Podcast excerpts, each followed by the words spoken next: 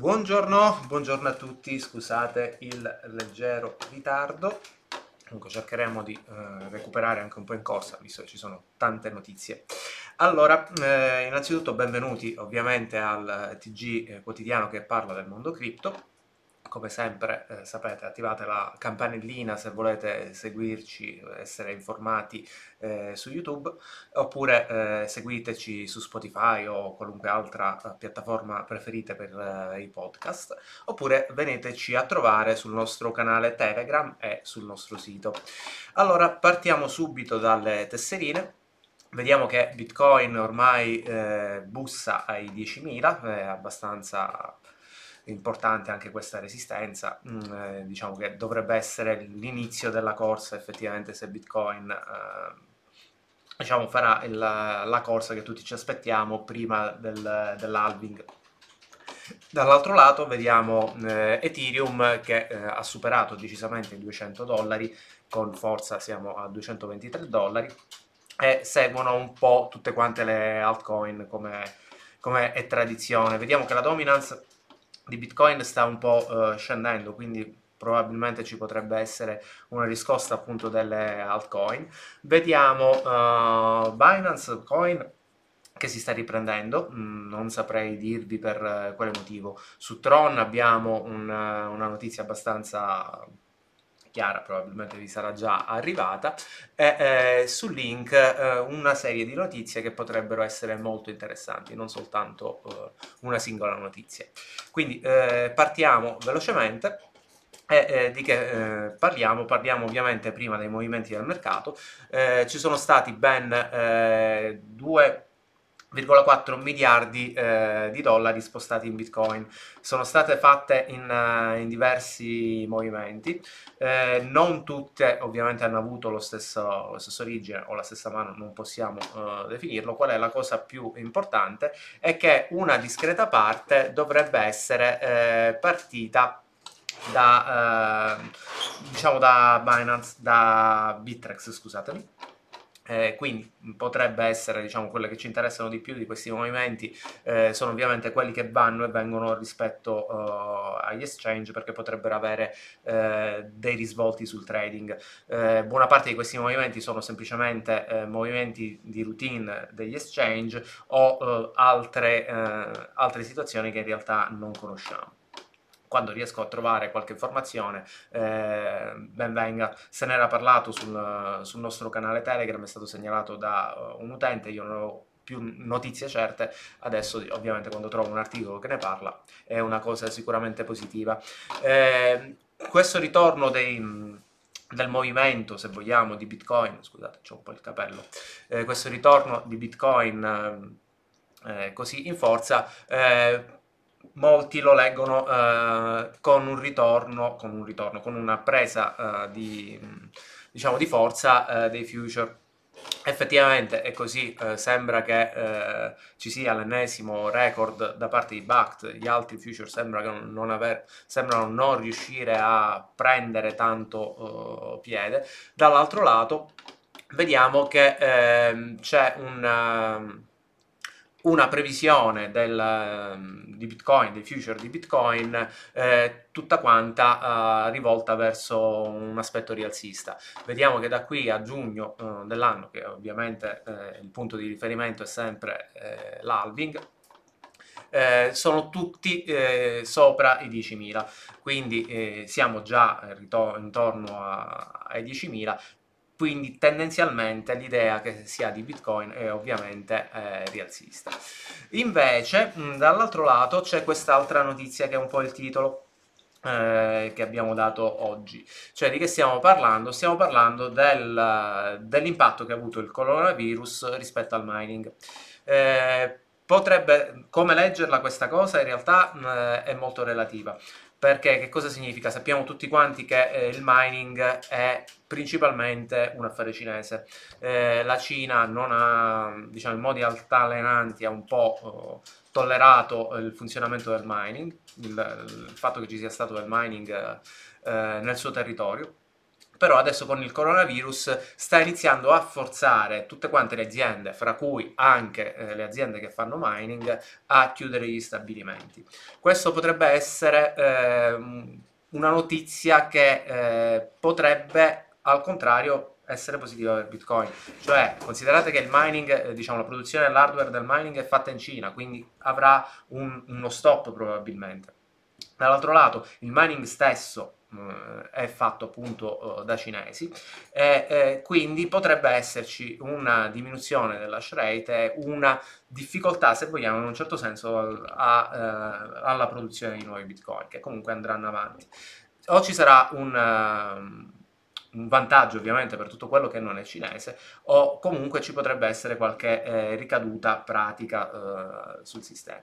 Dall'altro lato però eh, come funzionano le, mh, le mining farm? In realtà ci sono 3-4 persone, 10 persone, un tot di persone che vivono all'interno proprio delle mining farm che controllano che sostanzialmente tutto quando non prenda fuoco, non è che c'è tutto questo impatto ehm, diciamo del lavoro effettivamente umano, quindi potrebbe esserci anche un, una continuazione del mining. Non c'è stato un, un crollo dell'hash rate ancora, però non ci metterei la mano sul fuoco.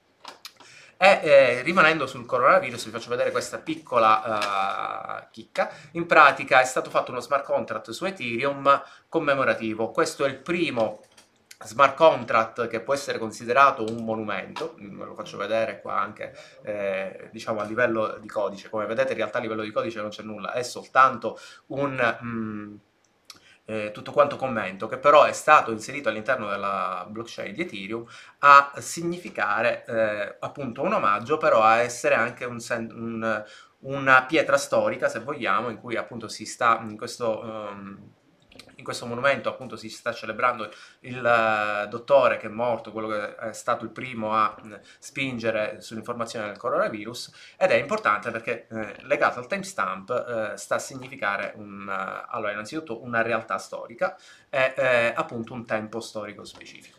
Chiusa questa piccola parentesi, continuiamo sulla discussione, sulle macro discussioni perché che è successo? La CryptoMom, una delle mm, persone che sono all'interno della SEC, eh, che spinge particolarmente per eh, le cripto, ha proposto un periodo di tolleranza di ben tre anni per le ICO per andare a controllare se effettivamente queste eh, ICO siano security o meno. Perché è importante questa notizia? Al di là di, del, del, fatto che è finita la bolla, se vogliamo, delle, delle ICO, eh, in realtà sembra che sia stato pensato abbastanza per eh, spingere per riuscire a far passare eh, Telegram e Gram. Potrebbe essere un qualcosa di eh, molto interessante perché sarebbe ovviamente un precedente. Dubito personalmente che riuscirà a passare una cosa così bella, ma non, non si sa mai perché comunque c'è eh, una corrente all'interno della SEC. Adesso partirò con una sfilza di mh, mm, eh, notizie che riguardano eh, le monete eh, digitali centrali. Eh, c'è stata una dichiarazione eh, da parte di un di un burocrate, chiamiamolo così, della Fed, che ha effettivamente ammesso che eh, la Fed sta lavorando a un dollaro digitale e sono praticamente pronti eh, per una sperimentazione. Dall'altro lato, ovviamente, bloccano Libra perché probabilmente vogliono appunto fare qualcosa di livello statale. Segue l'Australia, stesso discorso, ha fatto una roadmap sullo sviluppo di una blockchain di Stato. Dall'altro lato eh, anche il Regno Unito sta cercando persone per poter studiare una moneta digitale, nello specifico. Dall'altro lato il Giappone ha ben due notizie, c'è un politico che sta spingendo per un lancio del yen digitale e c'è in pratica una coalizione, una spinta, eh, un'agenda, se vogliamo, riferita al G7 eh, che ci sarà appunto in giugno per appunto da parte del Giappone. Eh, per finire eh, guardiamo anche il, il, MEF, cioè quindi stiamo parlando dell'Italia che sta iniziando a fare una sandbox eh, per cercare di capire su come eh, le start-up andranno a utilizzare la blockchain e non stiamo parlando di una moneta digitale nello specifico perché ovviamente l'Italia fa parte del, del gruppo euro, però abbiamo già più volte parlato di come la Lagarde sia abbastanza pronta. In sostanzialmente si sta preparando la tempesta perfetta per le monete eh, di Stato digitale. E nel frattempo, eh, Cosa succede? Eh, ne abbiamo parlato tanto eh, rispetto alla DeFi, la DeFi ha raggiunto un nuovo record, stiamo parlando di un miliardo di dollari bloccati in DeFi, eh, sappiamo benissimo quali sono eh, le applicazioni eh, DeFi più importanti, diciamo che mm, ve la segnalo semplicemente come milestone, come punto di riferimento. Come sempre oggi sforerò profondamente, però iniziamo a parlare delle singole monete.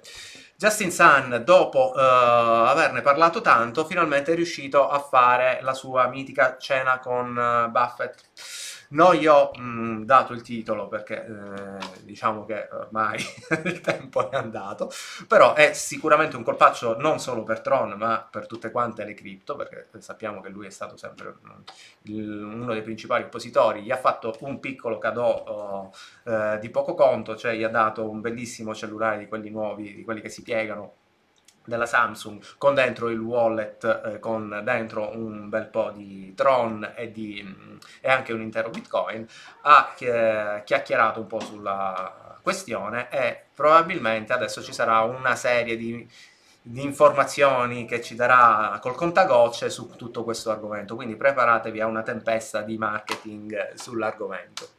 Eh, invece parliamo di Ripple, su Ripple ci sono una serie di notizie eh, abbastanza mh, particolari. Nello specifico eh, sono usciti i dati dell'utilizzo di Ripple rispetto a MoneyGram eh, soltanto nell'utilizzo eh, con, eh, fra America e Messico. Quindi in pratica il 10% di tutte quante le, il trasferimento di denaro fatto da MoneyGram si appoggia a Ripple cifre discrete, tutto sommato non sono affatto oh, male, anche se parziali, però la notizia probabilmente più importante riguarda il fatto che uno dei cofondatori di Ripple, eh, eh, McCabe, nello specifico uh, ha um, una, um, sono usciti i dati di quanti Ripple ha. In pratica dall'inizio uh, della gestione di Ripple uh, sembra che lui abbia già venduto un miliardo di Ripple, ma la cosa più nell'immediato che ci interessa è che 19 milioni eh, sempre dei suoi Ripple si stanno muovendo da quello che si è capito verso gli exchange, quindi potenzia in questo momento che Ripple sta raggiungendo i nuovi massimi, abbiamo visto che è riuscito a passare per poco tempo eh, i 30 centesimi e adesso è stato riportato rispetto ai 28 se ricordo bene. Insomma c'è questa spada di Damocle che non è proprio bellissima. Come sempre Ripple ha un po' la capacità di eh, tendere verso l'autolesionismo dall'altro lato vediamo Engine che ha fatto una partnership, eh, ehm, stanno gestendo tutta una serie di non fungible token legati a tutte le società di calcio, eh, principalmente Juventus, Paris Saint Germain, ce ne sono una sfilza, eh, quindi probabilmente ci sarà una cavalcata abbastanza interessante sia del titolo che di non fungible token sull'argomento. Eh, e invece parliamo di Chainlink ehm, allora innanzitutto eh, stanno partendo con questo nuovo progetto DeFi che si chiama Eve eh, che eh, sembra che sia abbastanza rivoluzionario, però ovviamente se lo chiedi all'host il vino è sempre buono. E dall'altro lato eh, abbiamo eh, il fatto che c'è, eh, che c'è, stata una partnership con un'agenzia di assicurazioni ehm, legate al mondo eh, dell'aeronautica, del volo. Eh, ovviamente Chainlink farà ehm, l'oracolo e la sua caratteristica, il funzionamento di questa di questa um, blockchain. Questa è una piccola uh, moneta, che in realtà tanto piccola non è, che di solito non, di cui non parliamo mai, ma che è successo? In pratica c'è questa Origin Market uh, che ha un suo token uh, specifico che è stata aggiunta al wallet di Samsung ha fatto un ben 80%, eh, non so quanto questa cosa sia un fuoco di paglia, però ci tenevo a segnalarvela. E eh, chiudiamo con due piccole cose, tanto ormai ho sforato abbondantemente. Sembra che l'Università di Maastricht eh, sia una delle eh, poche istituzioni che ha pagato un uh, cripto eh, un CryptoLocker, questa secondo me è una cosa molto negativa il fatto che l'abbia fatta un, un'università, e chiudiamo con questa bellissima curiosità, nello specifico sembra che oltre ai future tradizionali che conosciamo ci sarà un future anche sulla rielezione di Trump, non vi spiego come funziona perché è abbastanza assurdo andare a fare dei future su queste cose, in realtà si tratta di scommesse vere e proprie, però è una delle caratteristiche che permettono di fare gli smart contract